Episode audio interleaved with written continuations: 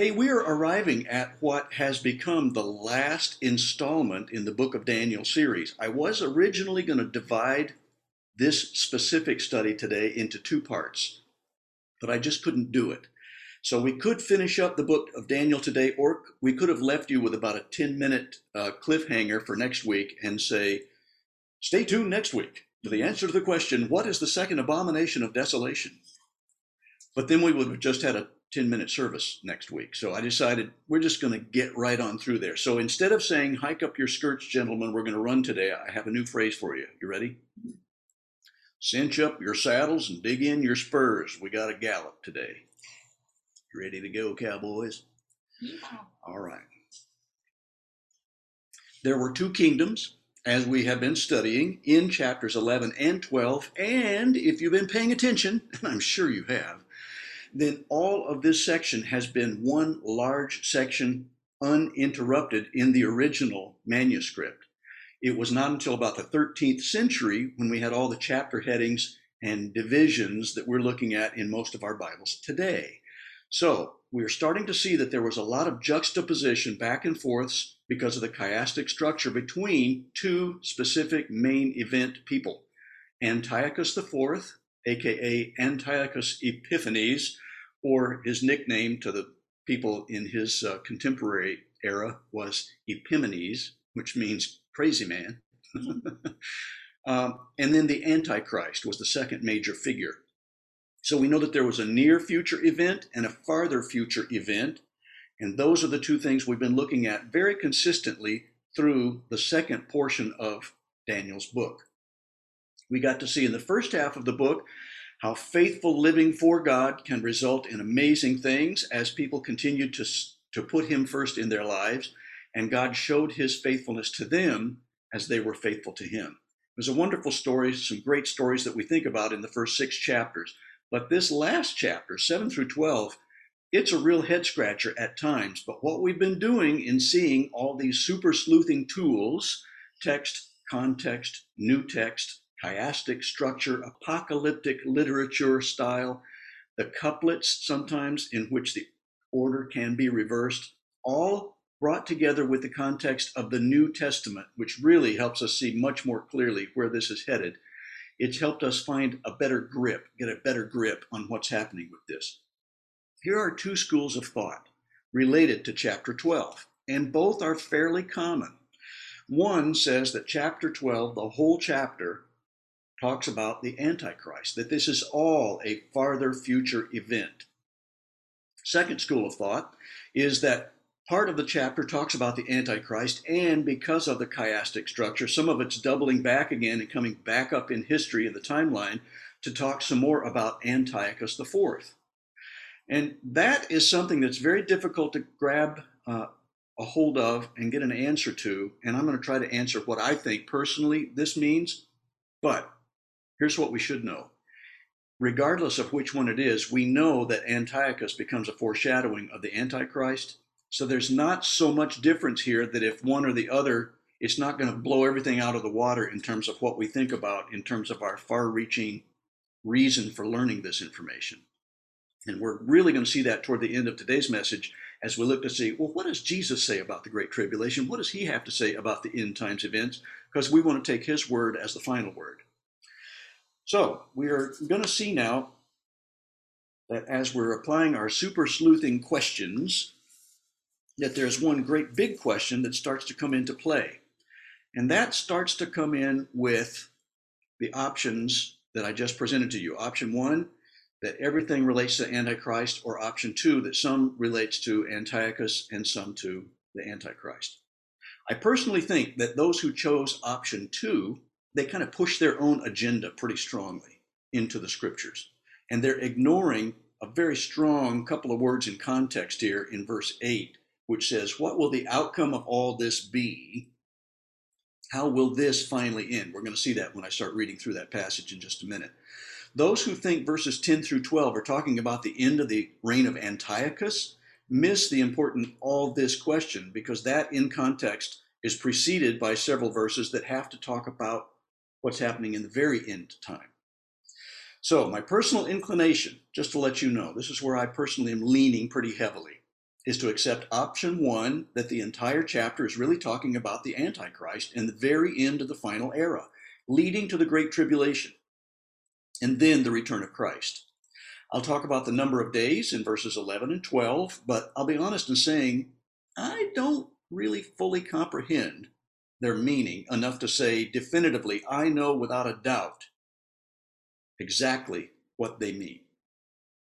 I'll present some options for us to consider about those numbers, and then we'll look to see what Jesus says on the subject, because I think what we're finding out, especially through all this, is that He's where we have to look for the final word.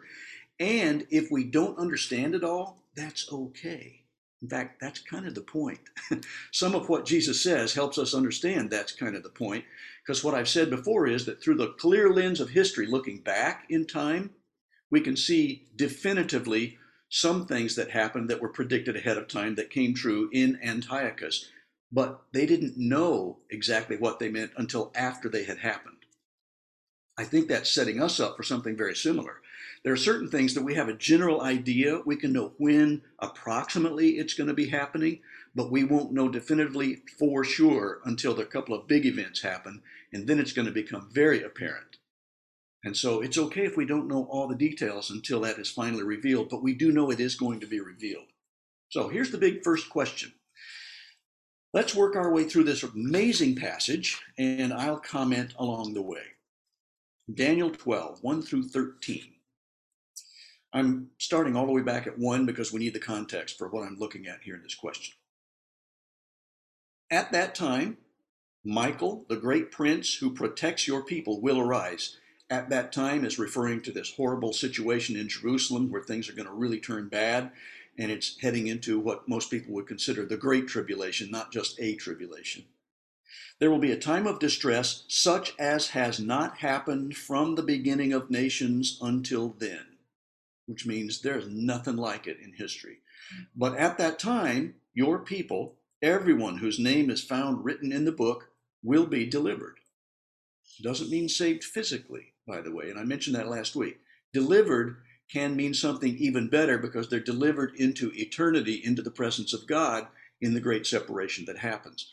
And the reason we know that that's what delivered means here is because of abundant other passages, especially even in the New Testament, that lets us know that's the great deliverance that we have to look forward to. If people misapply that, they will think that the prophets got it really wrong that Daniel got it wrong because God promised to deliver these people from. No, he didn't promise that. So make sure that we keep all this in mind in context with the big picture and the New Testament. Verse 2 Multitudes who sleep in the dust of the earth, euphemism for being dead, will awake, some to everlasting life, others to shame and everlasting contempt.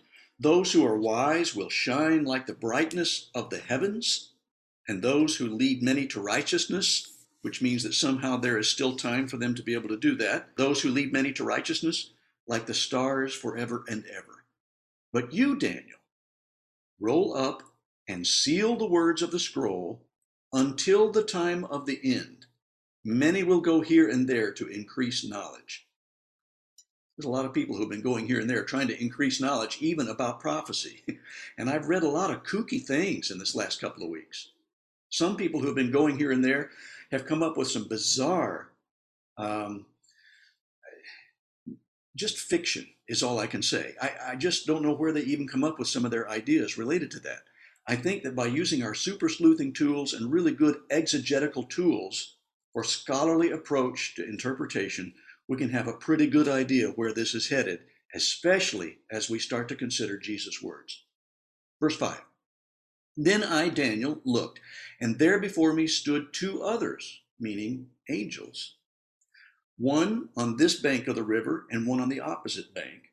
One of them, one of the two angels, said to the man clothed in linen, Who's the man clothed in linen? This would be the incarnate Christ, who was above the waters of the river. There's a good clue. How long will it be before these astonishing things, these wonders, these incredible events, are fulfilled? That's the question of one of these angels. Now, another note.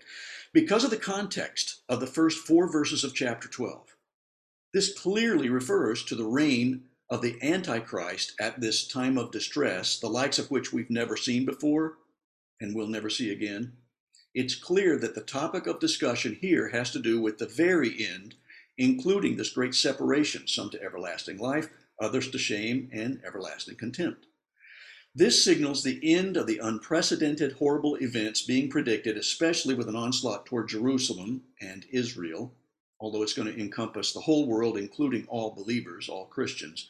And then the beginning of the thousand year or millennial reign. Remember, too, way back at the beginning when I said there's some dispute about whether that's a literal thousand years or whether this is a euphemism, um, one of those exaggerated things to suggest that it's unending. Because many times when thousand is used talking about God's character and God's attributes, it means unlimited. I'm not quite sure. If it's a thousand year literal reign, that's okay with me. If it's unlimited reign, that's okay with me. I'm a pan millennialist. It's all going to pan out because of Jesus Christ. Can I get an amen? Mm-hmm. All right, thank you. The question, how long before these things are fulfilled, is a bit vague at first glance, at face value. It sounds a little bit like the question could be asking, how long from now, from when Daniel is still alive on the earth, until these things take place? But let's use our tools of context and the new text to see how we need to interpret the starting point for the how long question. Okay? We gain context to the starting from when question by the phrase, these astonishing things in verse 6. What astonishing things are we talking about again? The Great Tribulation, the likes of which the world has never seen, the deliverance of God's people, a great separation into two categories one destined for eternity in hell, the other in heaven. And then we also gain context by the way the incarnate Jesus answers this question. This is all, always very helpful when you start to understand how does Jesus answer certain questions? It helps you understand what he knew that they were asking. That's how we know the angel is not asking, How long will it be from now, meaning the days of Daniel, until these things are finished? Jesus doesn't say anything about that in his answer. And his answer is in verse 7. So let's look ahead at that. The man clothed in linen, who was above the waters of the river, the incarnate Christ, lifted his right hand and his left hand toward heaven. And I heard him swear by him who lives forever, saying, it, meaning the rule of this man who exalts himself, the rule of the Antichrist, will be for a time, times, and half a time. There's that phrase again. We believe that that translates into three and a half years. Time meaning a year. Two times added to that is three, and then half a time. Then, and that's implied in the syntax in the original language, when the power of the holy, the holy people, meaning God's people, has been finally broken, all these things will be completed. So, what's the starting point then? Jesus' answer gives us the context to see that the angel is really asking, namely, how long from the start of these horrible events, from the start of the Antichrist's reign of terror on the earth, until the end of this reign of terror. Uh-huh. Now, question number two What will the outcome of all this be then? I heard, verse 8, but I did not understand. Man, I've been reading through a lot of this, and that couches very accurately how I've been feeling much of the time on the first couple of readings through this stuff. I read it, but I don't understand. So I asked, My Lord, what will the outcome of all this be? And this is an important verse because this is the one that causes me to think that the entire chapter is talking about the Antichrist and the very end of the era before Christ returns to usher in his millennial reign or thousand year reign or unending reign. The question includes the words all this, which sounds like he means all this. the Antichrist, the persecution of God's people, invading the Holy Land, using counterfeit signs and wonders to convince many that he is Jesus, all this that is encompassed in what they've been talking about leading up to this section. Now, if you read some of these things and you're still scratching your head a little bit and you say, But Lord, You've given me some answers, but I'm still not just exactly sure that I fully understand. That's okay. You're not alone. Even Daniel felt that way, quite a bit, in fact. But look what God says to Daniel. This is comforting. It's good for us. Who is still feeling perplexed. Daniel is still feeling troubled. By the answers he has received. Look at verse 9. He replied, Go your way, Daniel, go and live your life, because the words are rolled up and sealed until the time of the end. Many will be purified, made spotless, and refined, but the wicked will continue to be wicked. None of the wicked will understand, but those who are wise will understand. From the time that the daily sacrifice is abolished and the abomination that causes desolation is set up, there will be 1,290 days, 1,290 days. Hmm. Blessed is the one who waits for and reaches the end of the 1,335 days. Okay. So Daniel is saying, I don't understand. He goes, That's okay, Daniel. Go your way. The wise will understand. It's okay if you don't understand completely. The wise will understand, but seal these things up. It's all right. And then he goes into more detail, which, if I were Daniel, I'd be going, You just told me not to worry about it. Now you're giving me more detail. it can be very perplexing. But look at verse 13. As for you, Daniel, go your way till the end. You will rest and then at the end of the days, you will rise to receive your allotted inheritance. It's good news. In other words, he says, You've done exactly what I've called you to do, and you've been faithful. Good for you. You may not understand some of this stuff until you're in my presence in heaven. And if so, that's okay. Because everything that I'm putting down right here through your experiences is going to help other people. And they're going to gain hope. They're going to gain strength to keep living faithfully until I return again. And they're going to keep recognizing that they need to keep watch because we don't know when he's coming back again. And that's okay. It's okay if you don't understand, Daniel. He really didn't understand fully, but we too have to keep living our lives. I've seen so many people who really get wrapped up into prophecy in the Bible that they become immersed in it and really obsessed with it to the point that they start trying to feed in modern day interpretations. They start saying, okay, I know what the king of this country is, and I know what the president of that country is, and I'm going to start plugging in specific names. I believe without a doubt that these are the 10 nations that are talked about in Revelation. So, who are going to be the three that are going to be killed off so that the Antichrist can come? They're really trying to read, I think, too much into it too soon because we're not supposed to know certain things until Christ reveals things to us, and then it will become abundantly clear. And we'll see in his words toward the end of today's lesson that when he does reveal that, it's going to be unmistakable. And we can hold out until then.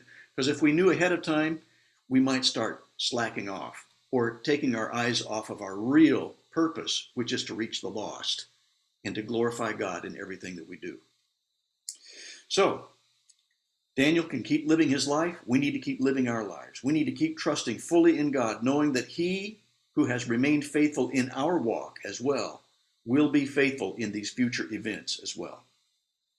God reiterated to Daniel that throughout the great tribulation to come, whenever that happens to be, many would be purified or made spotless and refined through the trials on earth. Those who are refined are those who place their faith in God. They are the ones who allow God to keep refining them since they are connected to Him like branches to the vine, as it says in John 15 5. God then told Daniel to do something we need to hear today.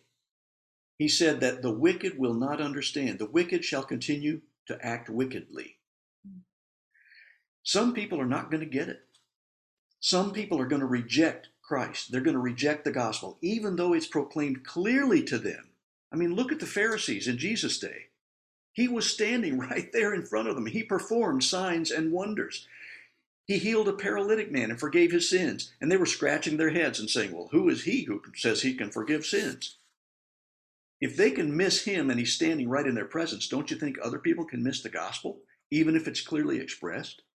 We need to clearly sound the trumpet call of the gospel. We need to clearly tell people about Jesus Christ, but it's up to the Holy Spirit to draw them to Himself. And if they choose through their free will to reject it, we can't make them do what they won't do for themselves. We're to be the messengers.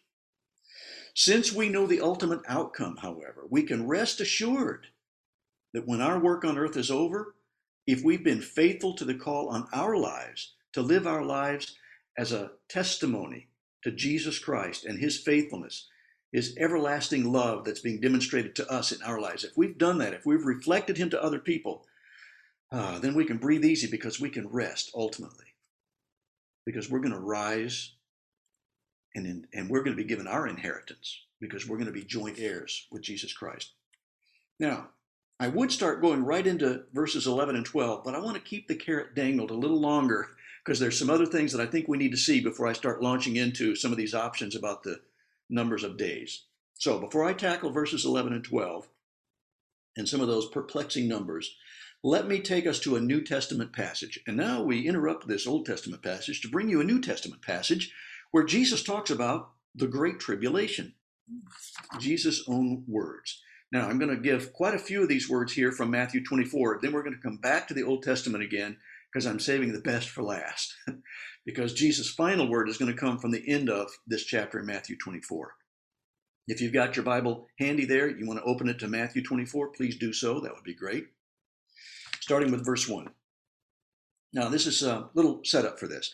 Jesus is toward the end of his ministry. He has been seeing how people have completely abused what was supposed to be happening in the temple and the kind of temple worship. Remember, he had overthrown the money changers' tables inside the temple. He's saying, You're turning this into a den of robbers, a den of iniquity, and it's supposed to be a house of prayer. You're supposed to be putting God first, and instead you're putting commerce and your own self interests first. You're completely missing the point about what worship is supposed to be there. So basically, Jesus is just really getting ready to usher in the final events leading up to his crucifixion. And he's proclaiming some difficult truths about this stuff. So as he's leaving the temple, after these kinds of tumultuous events, he's walking away when his disciples come up to him to call his attention to the buildings. Uh, Jesus left the temple and was walking away when his disciples came up to him to call his attention to its buildings. Do you see all these things? Now, remember, this is present tense there. This is, I'm putting you in the setting. This is Jesus and his disciples. They're at the temple. This is present tense. That's important. Do you see all these things? He asked. Truly I tell you, not one stone here will be left on another. Now, Joy and I visited the temple, and it's huge. Now, Solomon's temple was built later. This Ottoman Empire, some other things happened in the meantime. But the temple, even back then, those were huge stones. It would not have been an easy task to throw down the temple, but they could do it. They could bring in soldiers and do that. Now, the temple walls and the walls all around Old Jerusalem, they probably would not have torn all of those down. Some of those things are still intact today. But they certainly could have razed the temple, R A Z E D, not raised as in erecting it, but tearing it down, all the way down to the foundation. And they did so in 70 AD. We know that by looking through history, the clear lens of history. So he's saying, Truly I tell you, not one stone here will be left on another. Every, and when he says every, he means every single one will be thrown down we saw some piles of rubble, including some of these great stones that were the size of a Volkswagen bug. And they had been torn down, and they left some of that rubble there as a reminder of what happened in history. That happened 40 years, and 40 years is also a really important number in New Testament history. But 40 years after Jesus predicted that, 70 AD, they did tear it down just as he predicted. Now, verse 3 As Jesus was sitting on the Mount of Olives, which is right across the Kidron Valley, which is not that big. Joy and I walked from the top to the bottom. It took us 20 minutes to get from the top to the bottom. And there we were in the Garden of Gethsemane looking across to the east gate, where some say Jesus is going to come back again when he returns. The disciples came to him privately on the Mount of Olives. Tell us, they said, when will this happen? Context what had just happened? What was he just talking about before they took that short hop across the Kidron Valley and went over to the Mount of Olives? Tearing down the temple, right? Question two, what will be the sign of your coming and the end of the age? Those are two separate questions. This is vital to trying to understand why Jesus is starting to go back and forth between these two questions. Some people try to say that he, they're trying to put those two events together. That's not what he's saying here. It's very perplexing to read it in English if we're not used to the chiastic structure and parallelism the way that I was talking to you about, which is so important in understanding why they would be happening here. Verse 4 Jesus answered, and he answers the second question first. Which is what happens a lot in uh, interview situations. Like you'll see a press conference and somebody will throw two questions at them and they'll say, okay, the second one is very vital. Let me tackle that one first and then I'll come back to the first question. That's what Jesus is doing here. And we get the context by the way he answers it. Watch out that no one deceives you. Hmm. Watch out that no one deceives you, for many will come in my name, claiming I am the Messiah, and will deceive many. What's the second question? What will be the sign of your coming in the end of the age? It sounds like he's addressing that question, does it not? Because he is. He's answering the second question first. Many are going to come between the time Jesus is crucified, buried, and resurrected, and then ascends to be with the Father. From that time forward until he comes again, there are going to be many other people who will come on the scene trying to claim that they are the Messiah, including the Antichrist. So this is clearly talking about this far future event. Verse 6 You will hear of wars and rumors of wars. Yep. But see to it that you are not alarmed. Such things must happen, but the end is still to come. It's a ways off. Nation will rise against nation, and kingdom against kingdom. There will be famines and earthquakes in various places. I'm checking all these things off in my mind. I'm going, yeah, check, check, check. A lot of these things have happened in our lifetimes, haven't they? Mm-hmm. Verse 8 All these things are the beginning of birth pains. Aha. This is interesting and this is important as well. It's all important, but this is really important in our context here. When do birth pains start? Well, if it's a fairly normal pregnancy, I really hope, ladies, that they don't start at the very beginning of your pregnancy. Because if you're having contractions back then, you've got a difficult pregnancy. Typically, what has happened in most pregnancies is it's toward the end of the pregnancy. That gestation period is coming close to the end, and the body starts contracting and doing all the things it needs to do because God created it that way so that a baby is going to be ushered out into the world. Thankfully. And by then, because things have gotten so bad, uh, from what I know from my own wife and other wives who have shared their stories, they're ready. They are so ready. Like, get this child out. So, this is interesting because Christ is telling them about a far future event to say that all these difficult things, including all the nations rising against nations, famines, earthquakes, natural disasters, things of that, uh, wars, rumors of wars, all those things, they're going to become greater in intensity and they're going to become closer and closer together. It's going to be a great escalation worldwide leading up to this thing that we're going to become familiar with called the Great Tribulation. Then verse 9 and this is where it starts to people start to wonder, oh, is this parallelism?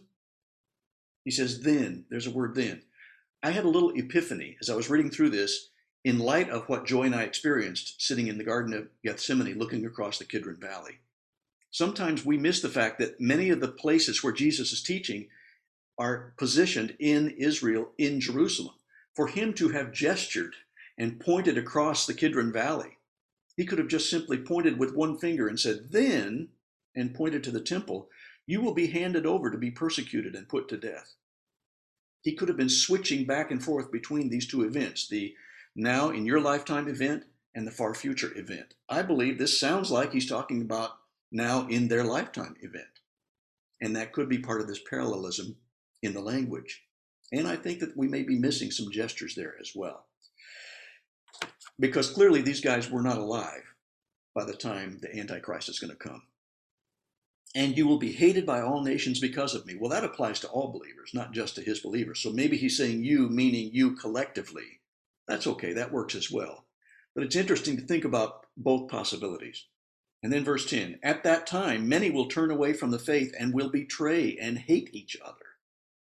And many false prophets will appear and deceive many people. Because of the increase of wickedness, the love of most will grow cold, but the one who stands firm to the end will be delivered or saved. And this gospel of the kingdom, now this is where it starts to think, okay, I'm getting context here.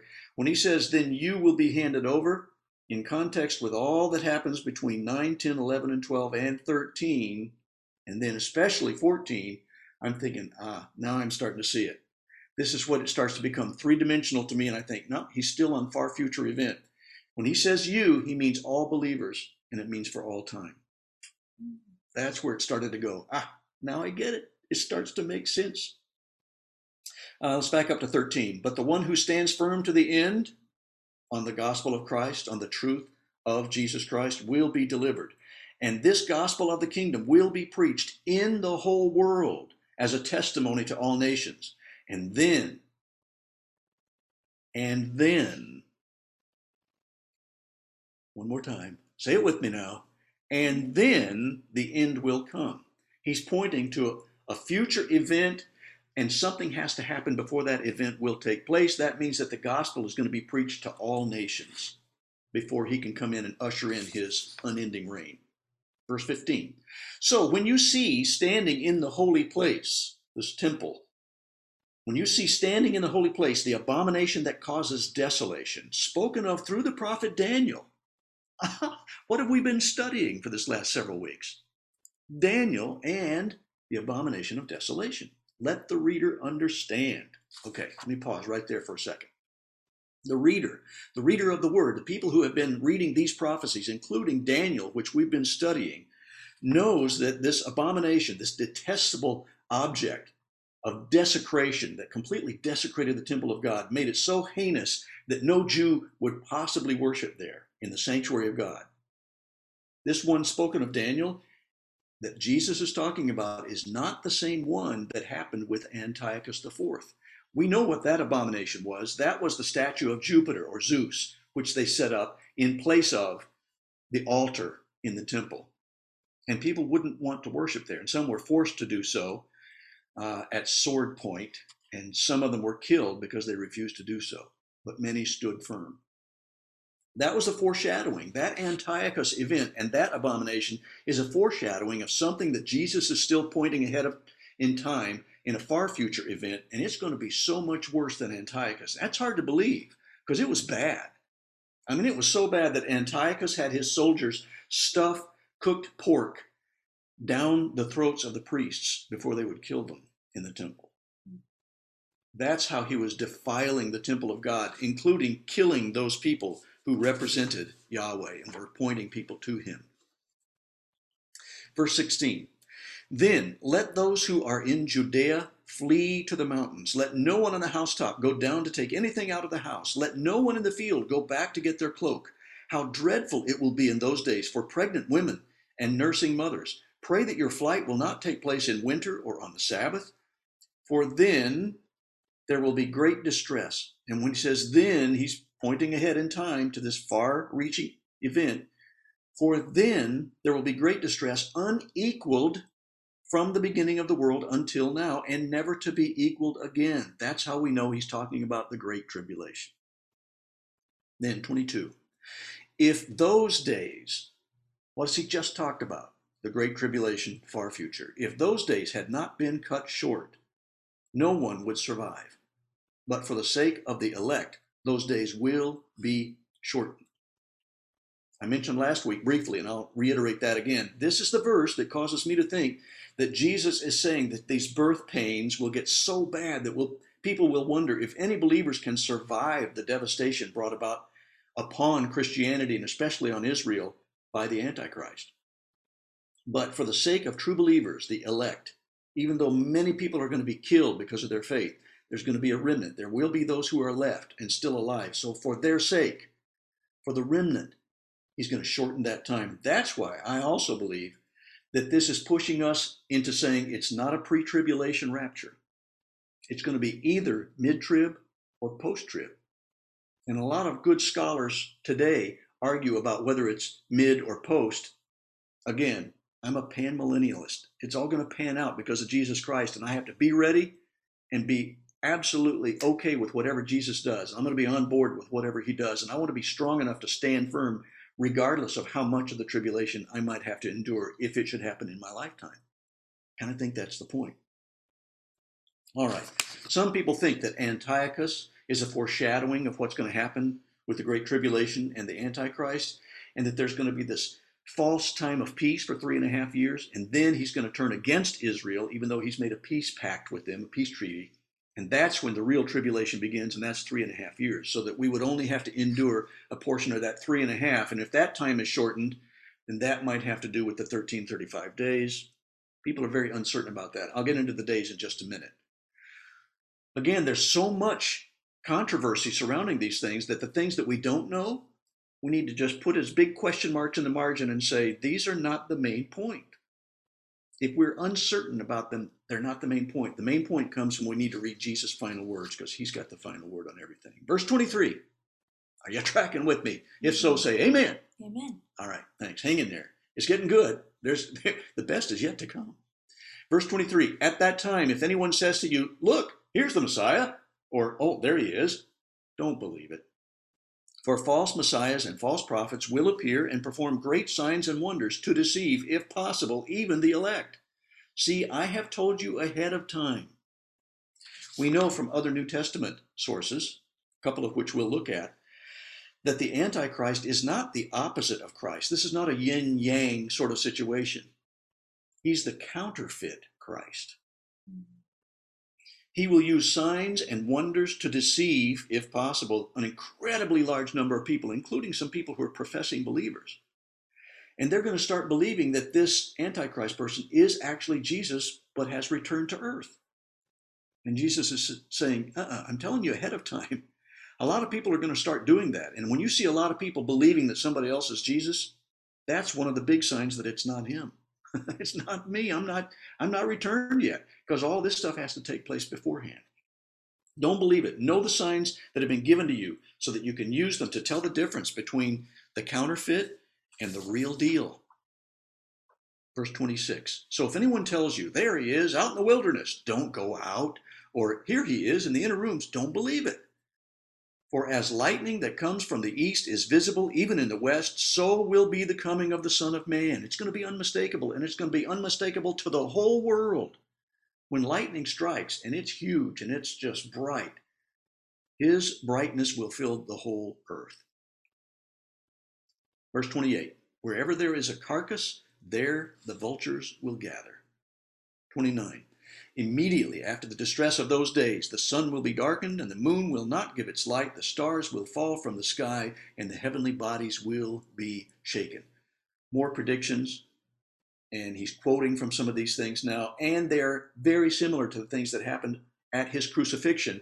And even that serves as a foreshadowing of things to come because something huge and cataclysmic is going to be happening, and people are going to know it, and it's going to be unmistakable. Verse 30, the first part of verse 30. Then will appear the sign of Son of Man in heaven. What's the sign of the Son of Man? Well, he's coming in the clouds. How did he ascend? Through the clouds. How's he coming back? Through the clouds. The trump shall resound, and the Lord shall descend. Even so, it is well with my soul. Can I get another amen? Amen. Okay. Thank you for my amen corner. now, the second half of verse 30. And then all the peoples of the earth will mourn when they see the Son of Man coming. Why would they mourn? Because they are sinful. And especially the wicked. They're going to mourn. It's going to be a terrible day for them. This is all the earthly people all the folks who have been worldly, who have failed to see that Jesus is the answer and they place their faith in him. Because for the believer, it's going to be, even so, Lord Jesus, come, it is well with my soul. Hallelujah. But for the people of the earth, they'll mourn when they see the Son of Man coming on the clouds of heaven with power and great glory. And he will send his angels with a loud trumpet call, and they will gather his elect from the four winds, from one end of the heavens to the other reminds me of Genesis and the creation. He said he gathered all the water, even before it had been gathered and separated from the firmament and then from the earth itself. And he was going to call this one the earth, and he's going to call this one the seas. All these little droplets, all these people who are scattered all over the earth, but he's going to gather them all together, and it's going to become a sea of believers, and it's going to be huge. Verse 32 Now, and this is an important word, it signals a change in direction. Now, he says, when will this, the temple's destruction, happen? You, you hear the little shift as he was saying, I'm going to tackle the second question first, and now I'm going to go back and tackle that first question that you were talking about. It makes so much sense when you see the context. Do you hear the change in direction?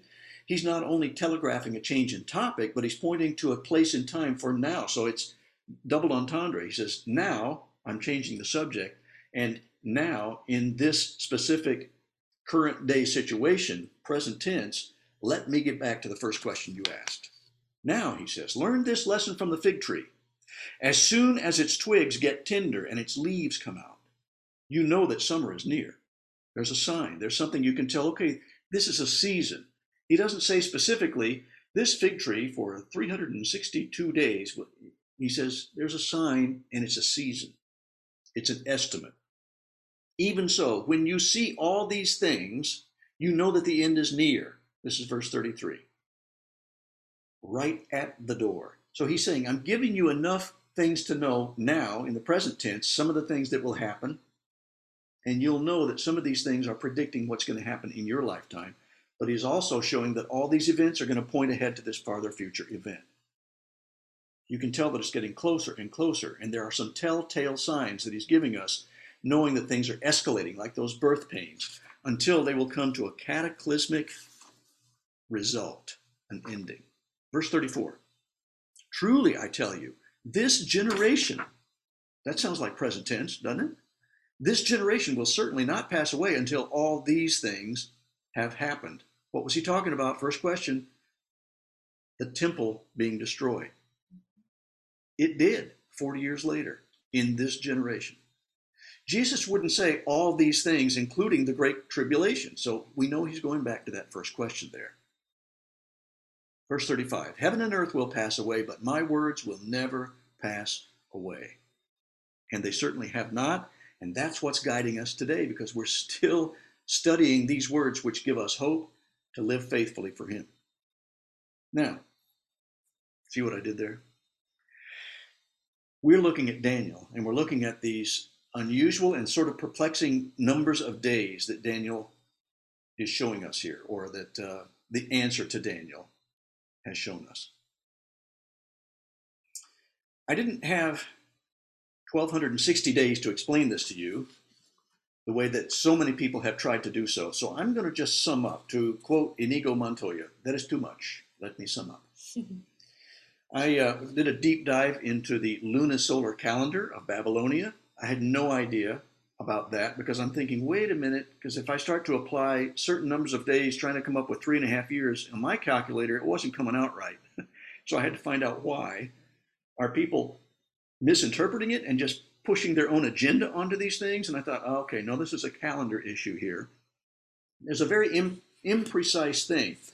Their lunisolar calendar. They happen to do with some of the movements of both the month, the sun, and the moon and sometimes it would come out to be an average of about 29 and a half days per month, about, give or take, depending on some of the harvest seasons and other things that they incorporated into their calendar.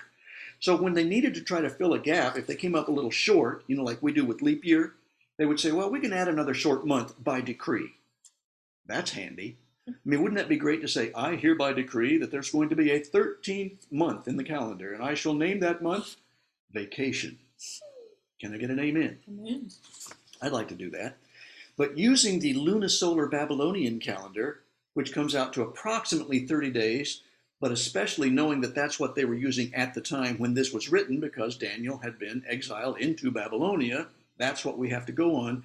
And it's confirmed later when there's some other passages that talk specifically about 42 months, then we go, okay, I get it now. Yes, 1260, this is three and a half years. Whew. Took me a week to get there. Took me three minutes to tell you about it. But now you've got it. Aren't you so glad? So if somebody comes up to you and says, So in the lunar solar calendar, lunar solar calendar of Babylonia, how many years would be 1260 days? You're going to say three and a half years, and you'll get it right.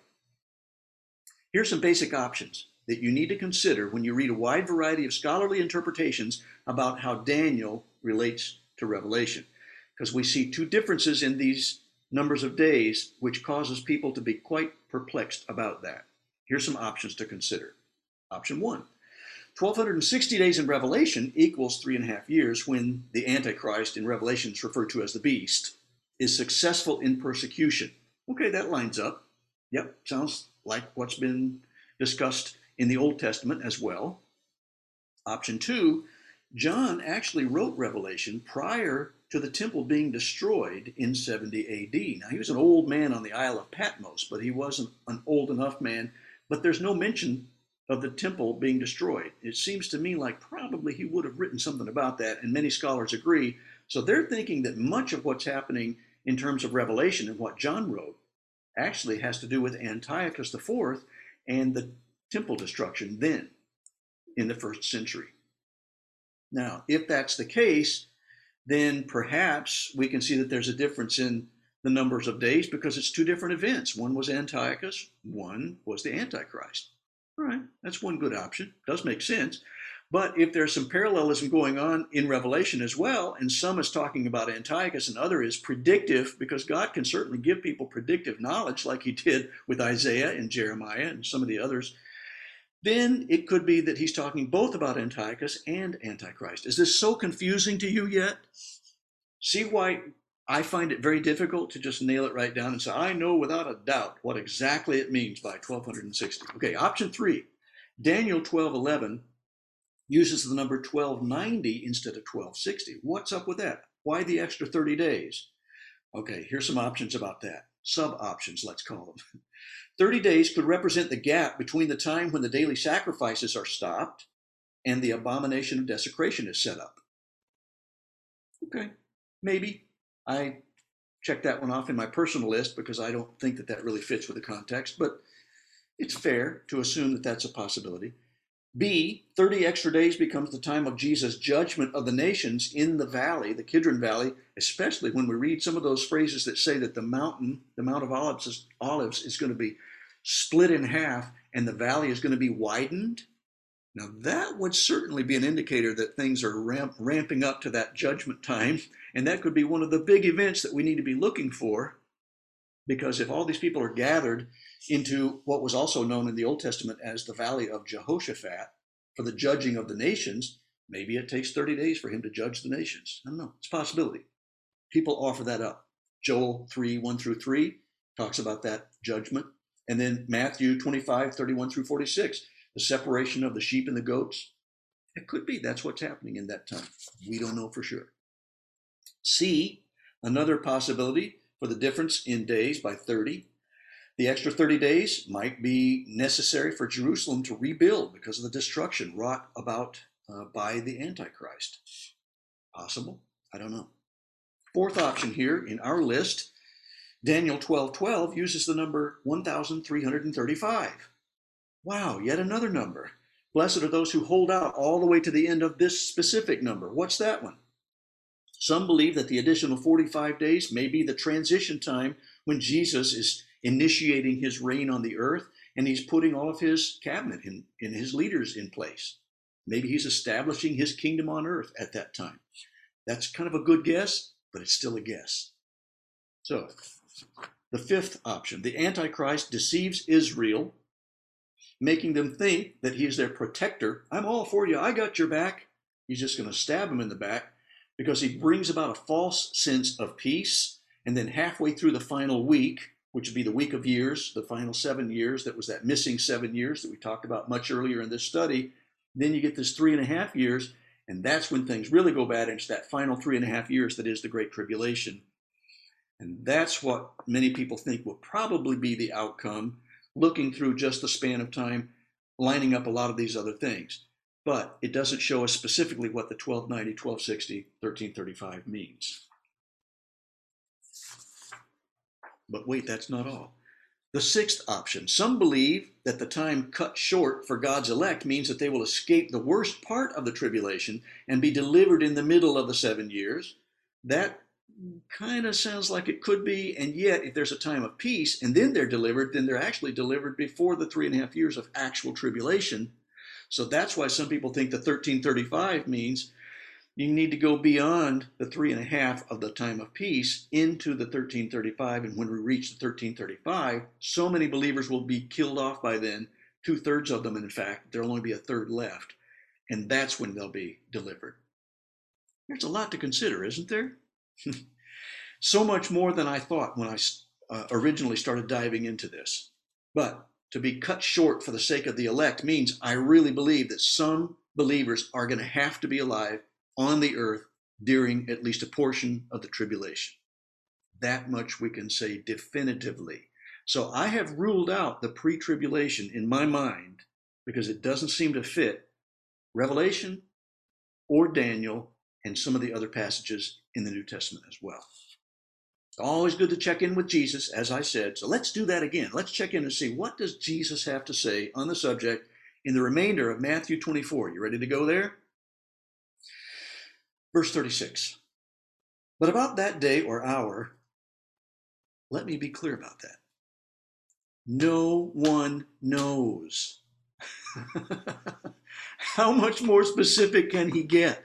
No one knows. Not even the angels in heaven nor the Son, but only the Father. As it was in the days of Noah, so it will be at the coming of the Son of Man.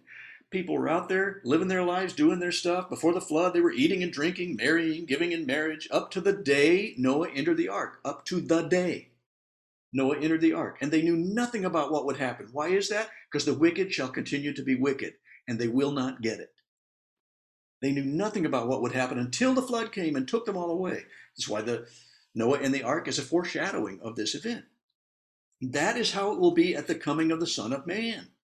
Two men will be in the field, one will be taken and the other left. Two women will be grinding with a handmill, one will be taken and the other left.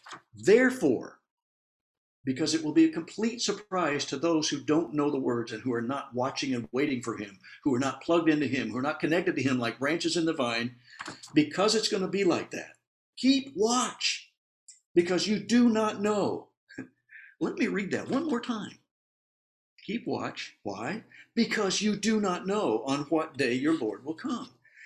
Let me pause right there and say if somebody tries to sell you a book that says, I've worked it all out and I know the day that he's coming back, don't spend your money on the book. Okay? All right, verse 43. But understand this if the owner of the house had known at what time of night the thief was coming, he would have kept watch and would not have left his house be uh, let his house be broken into. So you must be ready because the Son of Man will come at an hour, just in case he hasn't been clear enough before, when you do not expect him. Reading Jesus' words, can you understand now why I become a little, I, I, this is my flesh speaking here, I become a little irritated when I read on the internet so many prophecy related preachers who are trying to go way too deep into what they specifically think specific prophecies mean related to Jesus' second coming. Because I'm taking Jesus' words as being the most important words. And when I say that Daniel didn't quite understand it, he says, That's okay. Go your way. Live your life. You've done what you needed to do. You are faithful. Keep living faithfully. That's what Jesus is telling us we need to do too. Can I get an amen? All right. Verse 45 Who then is the faithful and wise servant, whom the master has put in charge of the servants in his household to give them their food at the proper time? It will be good for that servant whose master finds him doing so when he returns. Truly, I tell you, he will put him in charge of all his possessions. This sounds very much like some of the other parables that Jesus has said in the past when he's saying that those who are wise stewards will be sharing in the inheritance. They'll be put in charge of much. He who is faithful in little, in charge of many things, and you'll be faithful in, in much. That's that inheritance. We're going to be ruling with him in heaven, so to speak. There'll be a lot of good things happening to those folks. We're the people who are watching and being faithful. Verse 48 But suppose that servant is wicked and says to himself, Huh, my master is staying away a long time. And then he begins to beat his fellow servants and to eat and drink with drunkards, to treat people really poorly. It doesn't sound very Christ like in their treatment, does it? it? Sounds like a lot of the fruit of the flesh instead of the fruit of the Spirit, if you can look at Galatians chapter 5. Verse 50 The master of that servant will come on a day when he does not expect him, and an hour he is not aware of. And he will cut him to pieces and assign to him a place with the hypocrites where there will be weeping and gnashing of teeth. Because they were not watching and they were not treating the fellow servants very well. Jesus' own words. Now, we can also see Jesus' own words to Daniel because he was Jesus incarnate, the one in the white robe, the one floating above the water. As for you, Daniel, go your way until the end. You will rest, and then at the end of the days, you will rise again to receive the inheritance set aside for you. In other words, don't stop living. Don't, even though things are bleak, don't go and, and order 16 new credit cards and max them out, expecting that I'm coming back before the end of the month. Don't do that. Don't start living in such a way that you think you're the elite spiritual who are protected and that you don't have to reach out to those outsiders like Jesus did. Don't think that we can start mistreating one another or others in the name of God and get away with it. You keep living your life, Daniel, and you keep living it faithful to me, and I will give you an inheritance because you can count on it. I promised that to you. Keep doing that. Keep staying plugged in to me, and you won't be surprised at all at the good things that will happen when they happen.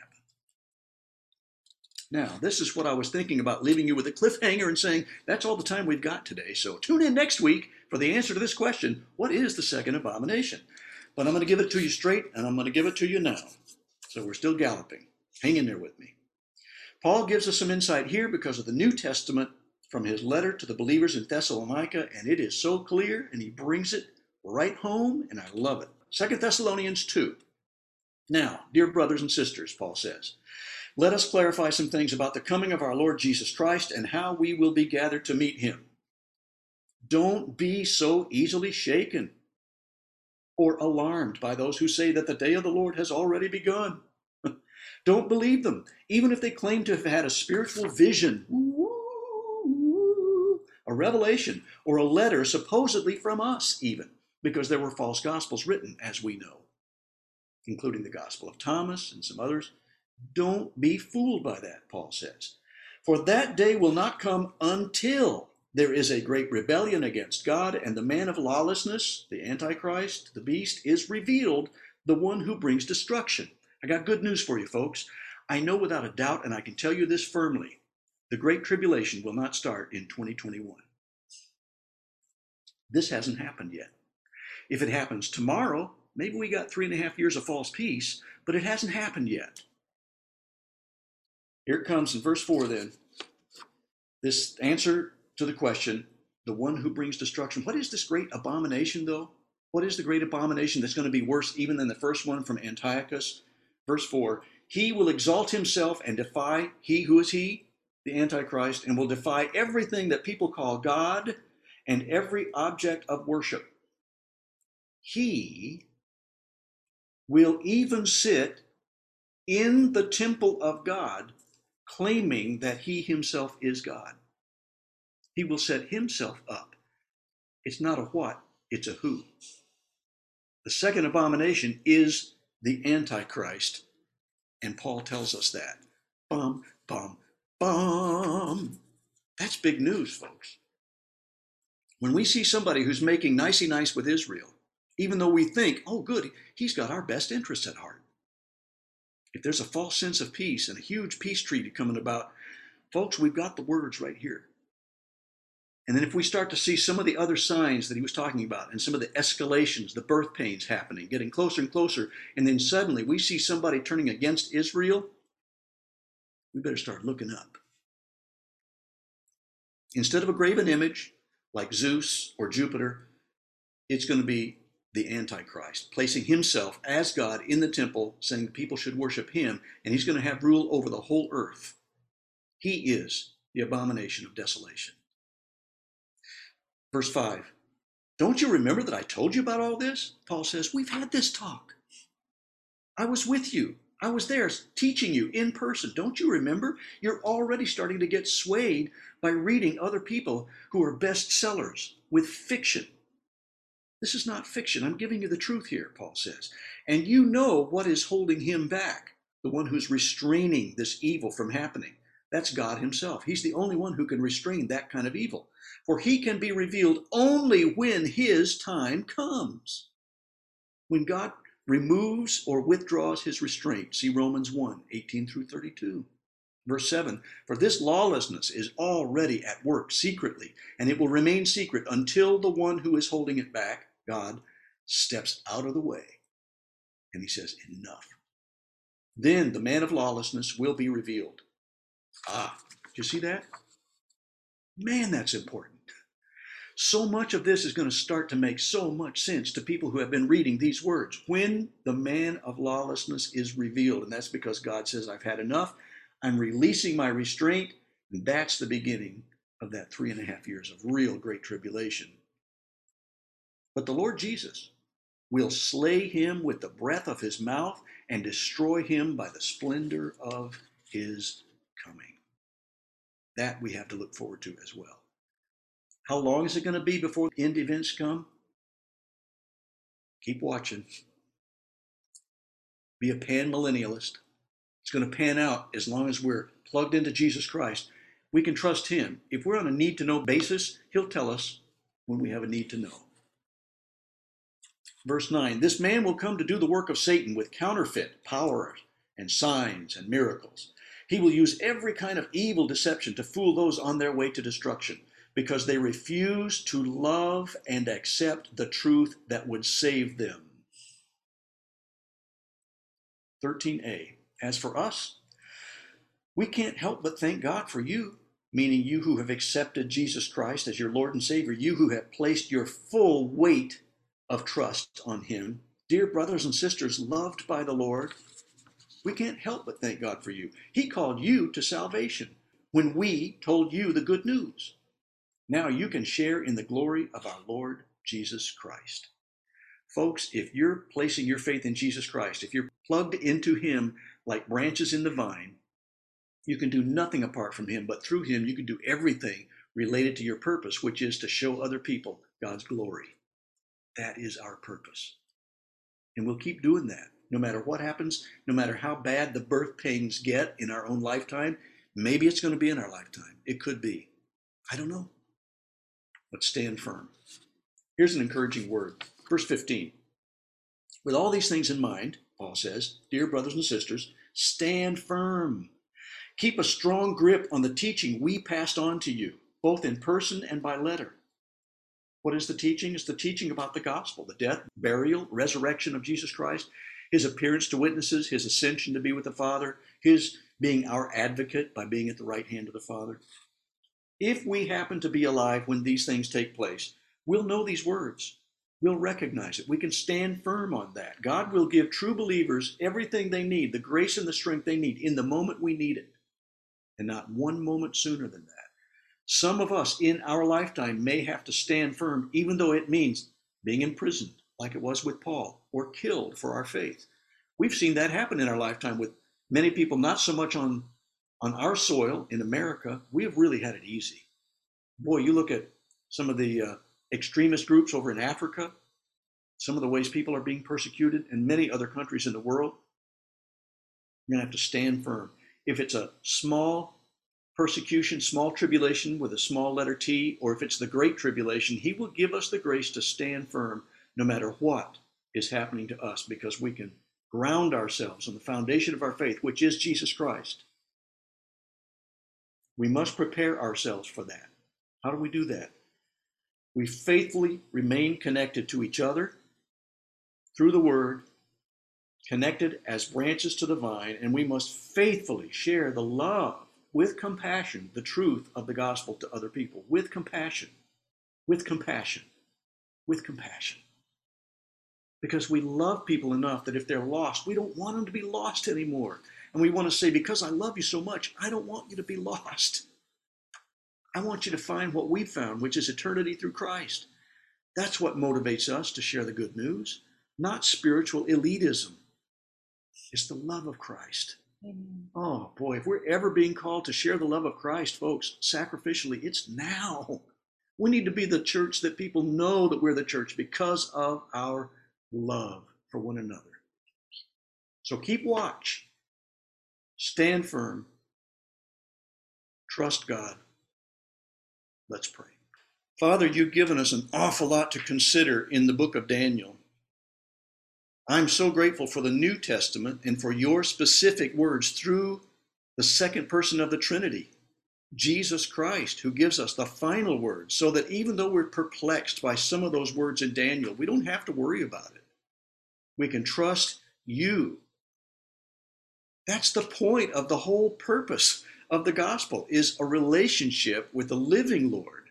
You are our guide. You are who we look to. May we do that faithfully, filled with hope. In Jesus' name.